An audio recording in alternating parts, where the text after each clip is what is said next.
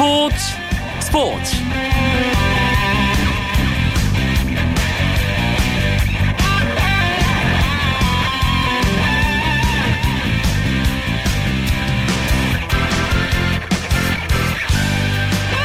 안녕하십니까. 금요일 밤 스포츠 스포츠. 아나운서 이광용입니다.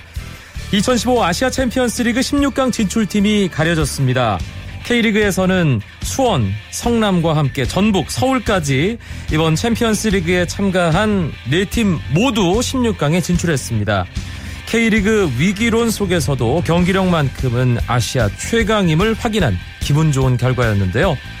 5년 전 2010 AFC 챔피언스 리그에서는 K리그 네팀 모두 16강을 넘어 8강에 진출하는 쾌거가 있었죠.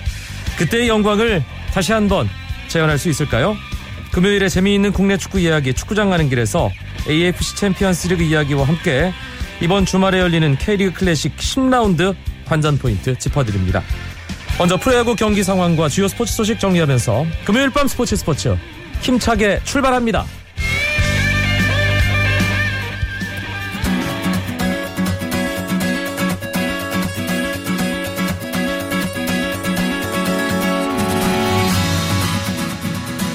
프로야구 대진이 바뀌었습니다. 주말 3연전 첫 경기 5개 구장에서 열렸습니다.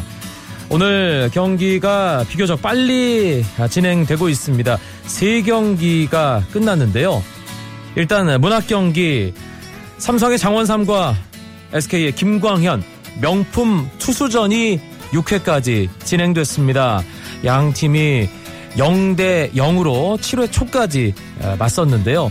하지만 7회 말 SK 대타로 나온 김성현 선수가 삼성 장원삼에게 3런 홈런을 뽑아내면서 경기 승부가 갈렸습니다. SK가 삼성에게 3대 0으로 이겼습니다.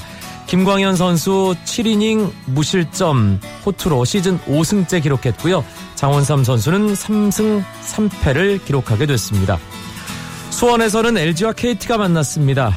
KT 지난 주중 3연전에서 한화에게 2승 1패 위닝 시리즈로 어, 기분 좋게 홈으로 옮겼는데요. 오늘 LG에게 또 이겼습니다. 7대 3 KT가 승리했고요. KT는 팀 창단 이후 처음으로 3연승을 기록했습니다. KT의 선발 투수인 외국인 선수 어빈 7이닝 2실점 잘 던지면서 4패 후에 시즌 첫 승 기록했고요. LG 선발 장진용은 3이닝을 채우지 못한 채 KT 타선에게 6실점하면서 패전 투수가 됐습니다. 오늘 홈런은 LG에서만 김영관, 이병규 선수가 한 개씩 기록했는데요. 하지만 승리는 KT의 몫이었습니다. 목동에서는 기아와 넥센이 만났습니다. 이 경기 넥센이 9회 말 끝내기 승리를 거뒀습니다. 그리고 그 끝내기의 주인공은 박병호 선수였습니다. 9회에 터진 박병호의 솔로 홈런으로 넥센이 기아에게 5대 4로 이겼습니다. 4대 4로 팽팽히 맞서던 상황에서 넥센 9회에 기아 한승혁 선수에게 박병호가 끝내기 홈런을 기록했습니다. 양팀의 선발 기아의 홍건희와 넥센의 베네켄 승패와 인연을 맺지 못했고요. 기아 아, 넥센의 마무리 투수 손승락 선수는 시즌 첫 승을 기록했습니다. 기아의 한승혁 선수는 패전 투수가 됐고요.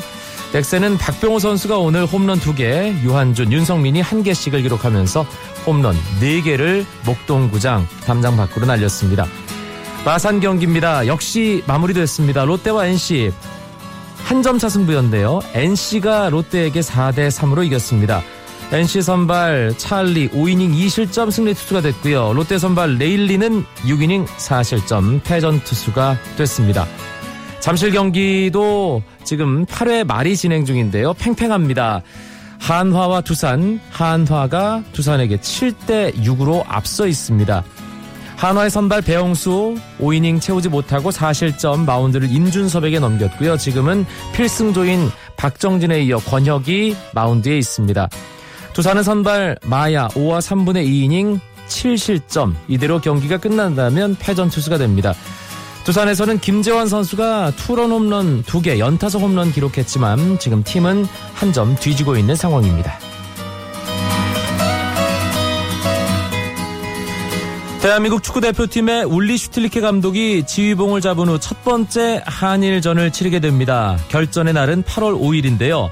한중일 3개국이 2년마다 개최하는 2015 동아시안컵에서 한일전이 성사됩니다. 이번 동아시안컵은 8월 1일부터 9일까지 중국 우한에서 열리고요. 풀리그로 경기를 치릅니다.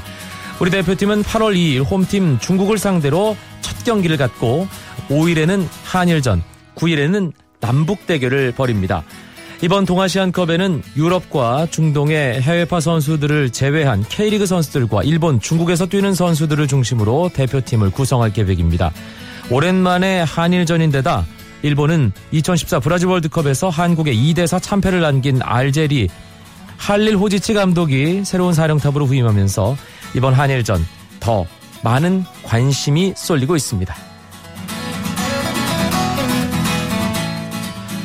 2015 캐나다 여자 월드컵에 출전하는 한국 여자 축구 대표팀이 16강 진출을 목표로 마지막 훈련에 돌입했습니다. 윤덕여 감독이 이끄는 여자 축구 대표팀 선수들 오늘 파주 축구 대표팀 트레이닝 센터에 소집됐는데요. 이번 소집 훈련 결과에 따라 23명의 최종 명단을 확정하게 됩니다. 우리 여자 축구 대표팀은 훈련을 마친 뒤 20일 미국으로 출국해 30일 강호 미국과 한 차례 평가전을 치른 뒤 다음 달 4일 캐나다에 입성할 예정입니다.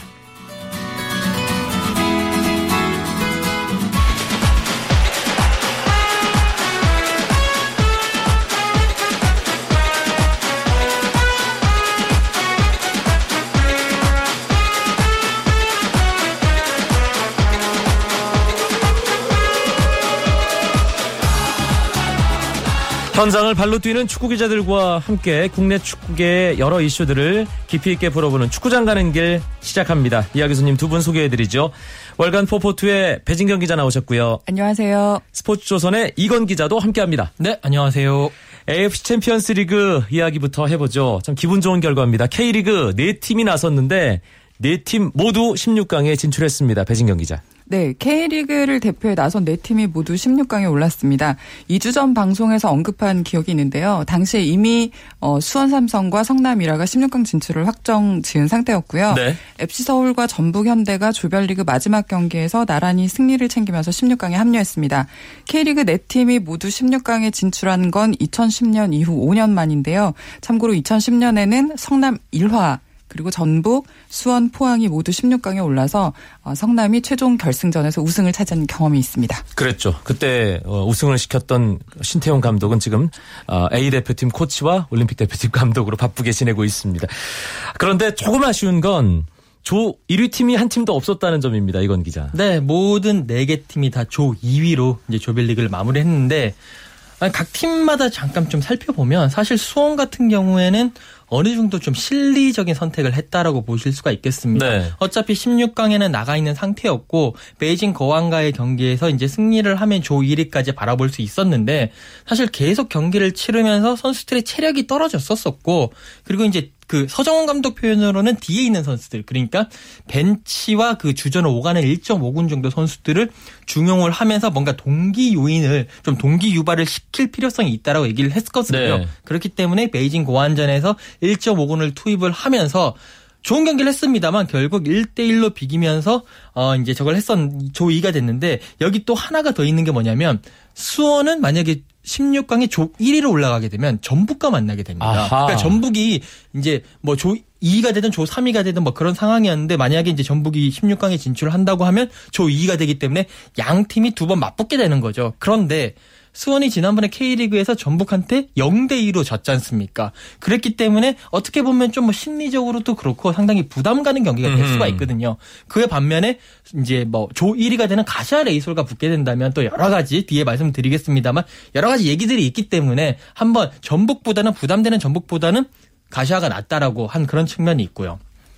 그리고 이제 성남 같은 경우는 조금 다른데 성남은 H조 팀과 맞붙게 됩니다. 근데 H조 1위가 아시아의 맨시티라고 할 수 있는 광저우 헝다가 이미 확정이 된 상태였거든요. 그렇죠. 그렇기 때문에 성남은 무조건 간발을 잡고 조 1위로 가야지 상대가 조 2위인 서울이 되면 좀 더 수월하거든요. 그렇게 했었는데 결국 간바한테 1대 2로 지면서 그리고 또 뭐 불이람이 물론 떨어졌습니다만 올라오면서 여러 가지 승자승 원칙에 의해 가지고 세 팀이 3승 1무 2패로 동률이었잖아요. 네네 그렇게 될 네. 경우에는 세 팀 간의 전적을 따지는데 거기에서 간바가 7점, 그 다음에 그 성남이 6점, 불이람이 5점이 되면서 조 2위로 내려가게 됐거든요. 만약에 불이람이 올라오지 않았으면 또 그 성남이 또 조 1위로 갈 수 있는 그런 상황이었었는데 불이람이 올라오면서 성남은 베스트 시나리오를 결국 뒤에 접고 강, 광저우 헝다와 상당히 좀 빡빡한 승부를 음. 상당히 어려운 승부를 펼치게 했습니다. 네, 전북은 뭐 산둥 원정에서 기록한 스코어를 그대로 홈에서 재현하면서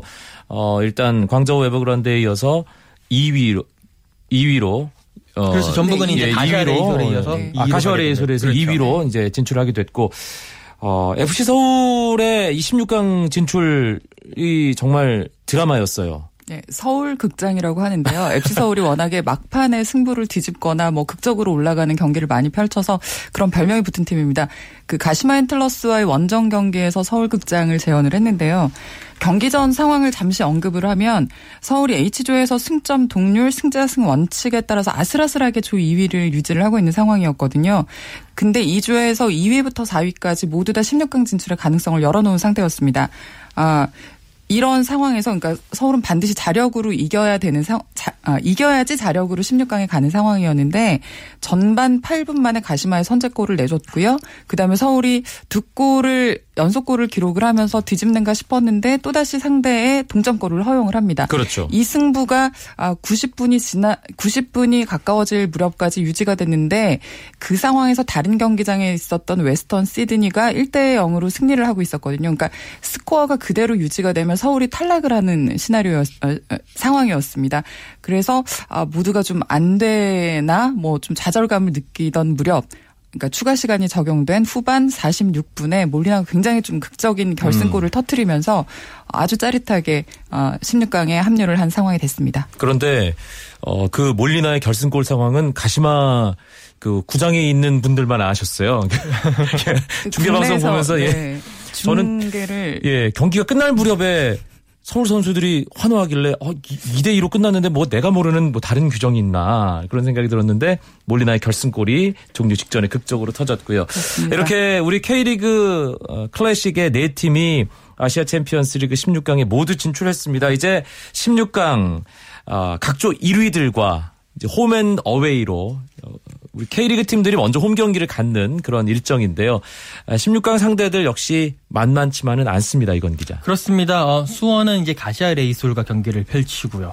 어, 전북은 베이징 궈안과 펼치고 서울은 간바 오사카, 성남 아까 말씀드린 대로 광저우 헝다, 광저우 에버그란데라고 하죠. 이 팀과 펼치는데 수원과 가시와 같은 경우는 대신 복수해줘 매치라고 할 수가 있겠죠. 네. 그러니까 가시아가 K리그 킬러입니다. 어떻게 보면요. 그 전북과 여섯 번 맞붙었는데 1무 5패로 그러니까 가시아가 5승 1무로 앞섰던 거죠. 그리고 또 수원과 가시아도 상당히 엮여 있는 게 뭐냐면 2013년이었나요? 그때 조별리그에서 만났었는데 대패했잖아요. 그것도 홈에서 그 수원이 페널티킥을 4개를 얻어냈었는데 3개를 실축을 하면서 어 그때 이제 엄청나게 대패를 하는 2대 6으로 졌었던 그런 기억이 있습니다. 그리고 이제 가시아 홈에 가서는 0대 0으로 비겼었는데 그렇기 때문에 이제 수원은 가시아를 만나서 뭔가 서력의 그런 의지를 할 거고요. 뭐 저희 광저우 홍다와 성남 같은 경우는 워낙 그 팀의 체급의 차이가 있다 보니까 조금 뭐 재미난 팀 예산을 비교를 해보면 몇십 배 이상 나지 않을까. 그렇죠. 예, 몇십 광저우가 이제 좀, 작년에 연봉이 그러니까 작년 선수들 연봉만 344억 원이었거든요.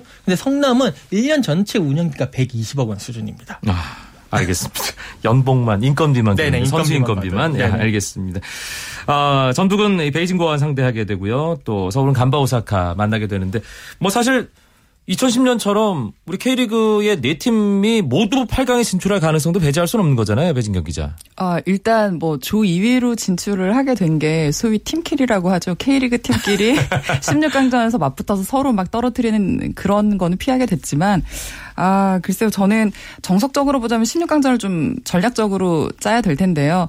홈에서는 반드시 이기고 원정에서는 득점을 한다가 사실은 그 모든 팀들이 노리는 전략이긴 한데 원정 다득점 원칙이 적용되는 그렇죠. 거니까요. 그래서 어 좀 전략이 필요하긴 할 것 같은데, 그러니까 K리그 네 팀이 1차전을 홈에서 먼저 갔는데 사실은 2차전에서 그 심리적인 압박감이 좀 더 더하거든요. 그 원, 어, 홈팬들의 기운도 워낙 좀 음. 세고요. 그래서 1차전에 모든 팀들이 좀 승리를 한다는 아, 그런 확신을 가지고 나설 필요가 있을 것 같아요. 1차전에서 그런 8강 진출 여부가 뭐반 이상 결정된다고. 반상 해놓고 가면은 참 아. 좋겠습니다. 그리고 또 원정지에서 골을 넣는다면 음, 많은 그리고 가능한 많은 득점을 아, 성공을 한다면 좀 유리한 경기를 할 수 있지 않을까 싶은데 뭐 좀 전에 성남과 광저우 얘기도 나왔지만 그 이 토너먼트의 묘미라는 게 항상 의외성이 있는 거잖아요. 그렇죠. 리그와는 다르게 전력 상에서 객관적인 전력상 어떻다고 해도 뭔가 그 순간순간의 전략과 운이 따른다면 조금씩 조금씩 바뀌는 부분들도 있기 때문에 그런 것들을 좀 기대를 해봅니다. 알겠습니다. 아, 그리고 이 AFC 챔피언스 리그 관련해서 참 황당한 일이 또 하나 있었습니다. 아, 카타르 레퀴야에서 뛰는 남태희 선수가 조별리그 마지막 경기 끝나고 나서 이 상대 선수에게 폭행을 당했어요. 그렇습니다. 어, 이제 사우디 리야드에서 열린 경기였는데 이제 상대는 그 사우디 알 나스르 팀이었고요. 이 경기에서 이제 경기가 끝나고 상황을 설명을 드리자면 경기가 끝나고 남태희 선수는 선수들과 하이파이브 하고 들어가는데 레퀴야가 그때 3대 1로 이겼었죠. 네네네네. 그리고 3대1로 남태희 선수가 엄청난 활약을 예, 했고요. 그때 1골 1도움 그리고 페널티킥까지 하나를 유도를 했습니다. 그러니까 3골에 모두 다 관여를 했었는데 경기가 끝나고 들어가는데 그 알 나스르의 이름이 어려워요. 파비안 에스토야노프 선수가 갑자기 따라가더니 그 이제 그 터널 안에서 남태희 선수를 뒤에서 잡고 벽에 밀치고 폭행을 하는 그런 사건이 발생을 했습니다. 정말 사상 초유의 사건이라고 볼 수가 있는데 뭐 그쪽 팀 선수들 입장에서는 상당히 불만이 많으실 수가 있어요. 거기다가 남태희 선수가 그렇게까지 활약을 해줬으니까 얼마나 눈에 가시였겠습니까? 하지만 이런 모습은 지양되어야 하는 모습이 아닐까 싶습니다. 지향이 아니라 어마어마한 징계가 내려져야죠. 그럼요. 예. 근데 징계가 조금 아직까지는 알 나스르 구단에서는 연봉의 50%를 삭감하 겠다라고 하고 우- 유야무야 넘어가려고 하는 모습이거든요. 지금 AFC 아시아 축구 연맹 쪽에서 이 사안을 상당히 심도 있게 보면서 뭔가 얘기를 하고 있기 때문에 뭐 지난번에 2월달에 그 청소년 축구에서도 그 우즈베키스탄 선수가 우리나라 심상민 선수를 이렇게 폭행을 해가지고 1년 자격 정지 받았지 않습니까? 네. 그에 상응하는 그런 징계가 있어야 됩니다. 알겠습니다. 아, 축구 기자들과 함께 이야기 나누는 축구장 가는 길 듣고 계십니다. 월간 포포트의 배진경 기자, 스포츠조선의 이건 기자와 함께하고 있는데요. 이제 이번 주말에 열리는 K리그 클래식 10라운드 관전 포인트 짚어드리겠습니다. 빅매치가 연이어 있는 일요일 세 경기 이야기부터 좀 해보죠. 배진경 기자. 네, 울산 에서 현대가 더비죠. 울산과 전북의 경기가 오후 2시에 벌어지고요. 부산에서는 부진 탈출에 성공한 두 팀 부산과 서울이 역시 오후 2시에 맞붙습니다. 오후 4시 포항에서는 재정비가 필요한 두 팀인데요. 포항과 성남이 맞대결을 펼칩니다. 울산 대 전북. 어, 초반에 가장 잘 나가는 두 팀이었습니다. 하지만 두팀 분위기가 최근에는 많이 엇나가고 있습니다. 이건 기자. 그렇습니다. 특히 울산의 분위기가 상당히 좋지 않은데 울산은 개막 후 초반 4경기에서 3승 1무를 달렸습니다. 그런데 그 이후에 5경기, 그러니까 지난번 제주전까지 패배까지 포함해서 5경기에서 4무 1패에 그쳤습니다. 특히 그 4연속 무승부할 때 경기 내용 자체가 너무 안 좋았거든요. 네. 사실 뭐 윤정환 감독 같은 경우에는 내용보다 결과를 중시하는 스타일임에도 불구하고 먼저 골을 넣고 난 다음에 동점골을 허용해서 이렇게 동, 그 무승부가 되는 경기가 상당히 많았었거든요. 그렇기 때문에 울산이 안 좋기 때문에 이번 경기에서도 조금 최강 전북을 맞이해서 물론 조금 안 좋지 않을까라는 그런 예상이 뭐 좀 지배적이라고 볼 수가 있겠습니다. 윤정환 감독이 뭐 지난 경기 퇴장당하면서 전북전 벤치에 앉지 못하는 것도 변수가 될 텐데 예상을 좀 해볼까요? 예, 울산 대 전북 결과 배진경 기자 어떻게 예상하세요? 아, 저는 결과부터 말씀드리면 무승부를 예상해 봅니다. 어허. 아, 뭐 일단 울산 울산 자체가 그러니까 좀 위기감을 가지는 부분이라고 생각을 하고요. 어, 좀 전에 윤정환 감독이 퇴장으로 이제 이번 경기 벤치에 못 앉는 부분을 말씀을 하셨는데 그것이 한편으로는 감독이 이제 벤치가 아닌 관중석에서 보게 될 경우 시야가 좀 달라지는 부분이 있기 때문에 예전에 신태용 감독은 일부러 그렇습니다. 올라갔다는 얘기죠. 일부러 지금 신태용 감독 얘기, 신태용 감독 이름을 언급하지 않았는데, 뭐, 뭐 이제 감독들이 종종 이렇게 올라가면 통찰이 좀 새롭게 생기는 부분이 있다고 네. 하고요. 아무래도 그 전달하는 부분에 있어서는 조금 불편함이 있겠습니다만, 뭔가 좀 다른 영감을 얻어서 뭐 선수들한테 라커룸에서 지시를 할 수도 있고요. 어허. 그리고 제가 그 선수들에게, 울산 선수들에게 분위기를 어제 좀 이렇게 떠봤는데요. 그 밖에서 보는 것과 달리 선수들이 지금 크게 동요하고 있지는 않고 오히려 그 최강팀 전북을 맞이해서 기대감이 좀 더 높아진 상황이라고 합니다. 뭐 김신욱 선수 같은 경우도 몸, 몸 상태나 컨디션은 뭐 문제가 없다고 하고요. 이동국이나 에두 같은 그 최고의 공격수들이랑 맞대결을 하는 거에 대해서 기대감도 높고 좀 보여주고 싶은 마음이 있어 하는 것 같거든요. 다만 전북이 워낙 요즘에 좋은 흐름을 타고 있기 때문에 어 뭔가 좀 치고받는 어, 경기가 벌어지면서 어, 조심스레 승부가 가려, 가려지지 않는 결과가 나오지 않을까 예상을 해봅니다. 이건 기자는 짧게 승패만 좀 예측해 보시죠. 전북이 승리합니다. 아, 알겠습니다. 담당 구단이라고 좀 아끼시는 것 같은데. 예. 아, 그리고, 에, 부산과 서울의 경기.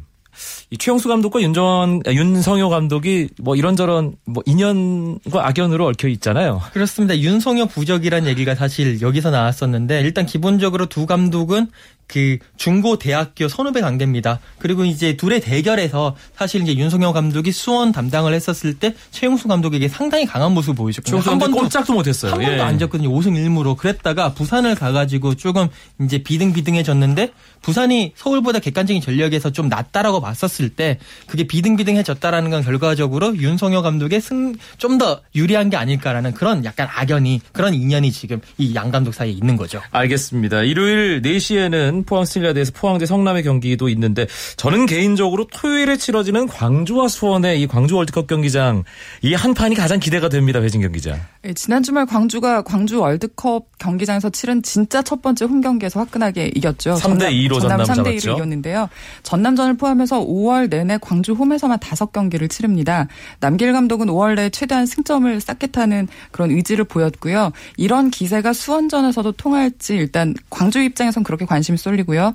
수원은 쭉 상승세를 달리다가 대전에 지고 전북에 연달아 패하면서 좀 주춤한 상태인데 그 주중 챔피언스리그에서 주전 선수들을 쉬게 했던 만큼 이번 경기에서 좀 승리를 위한 반전을 모색하지 않을까 싶습니다. 토요일에 열리는 나머지 두 경기 짧게 대진만 이건 기자가 소개를 해주시죠. 네, 전남이 대전과 맞붙게 되고 전남 홈 입니다. 그리고 인천과 제주가 인천 홈에서 한 경기 격돌하게 됩니다. 인천 김도훈 감독 2승하면 슬라이딩 세리머니 보여주겠다고 지난 경기 끝나고 나서 공약했는데 슬라이딩 세리머니를 인천 축구 전용 경기장에서 볼 수 있을지. 제주가 2위인데.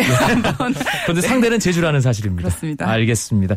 이번 주말 K리그 클래식 벌써 10라운드입니다. 그라운드 더 뜨겁게 채워주시고 각 팀들은 공격 축구로 화끈한 모습을 팬들에게 선사했으면 좋겠습니다. 축구장 가는 길 오늘 함께 해 주신 두 분 월간 포포투의 배진경 기자 스포츠조선의 이건 기자였습니다. 고맙습니다. 감사합니다. 고맙습니다. 주말 스포츠 스포츠는 9시 20분부터 오승원 아나운서와 함께 하시고요. 저는 월요일 밤에 다시 뵙죠. 아나운서 이광용이었습니다. 고맙습니다. 스포츠 스포츠.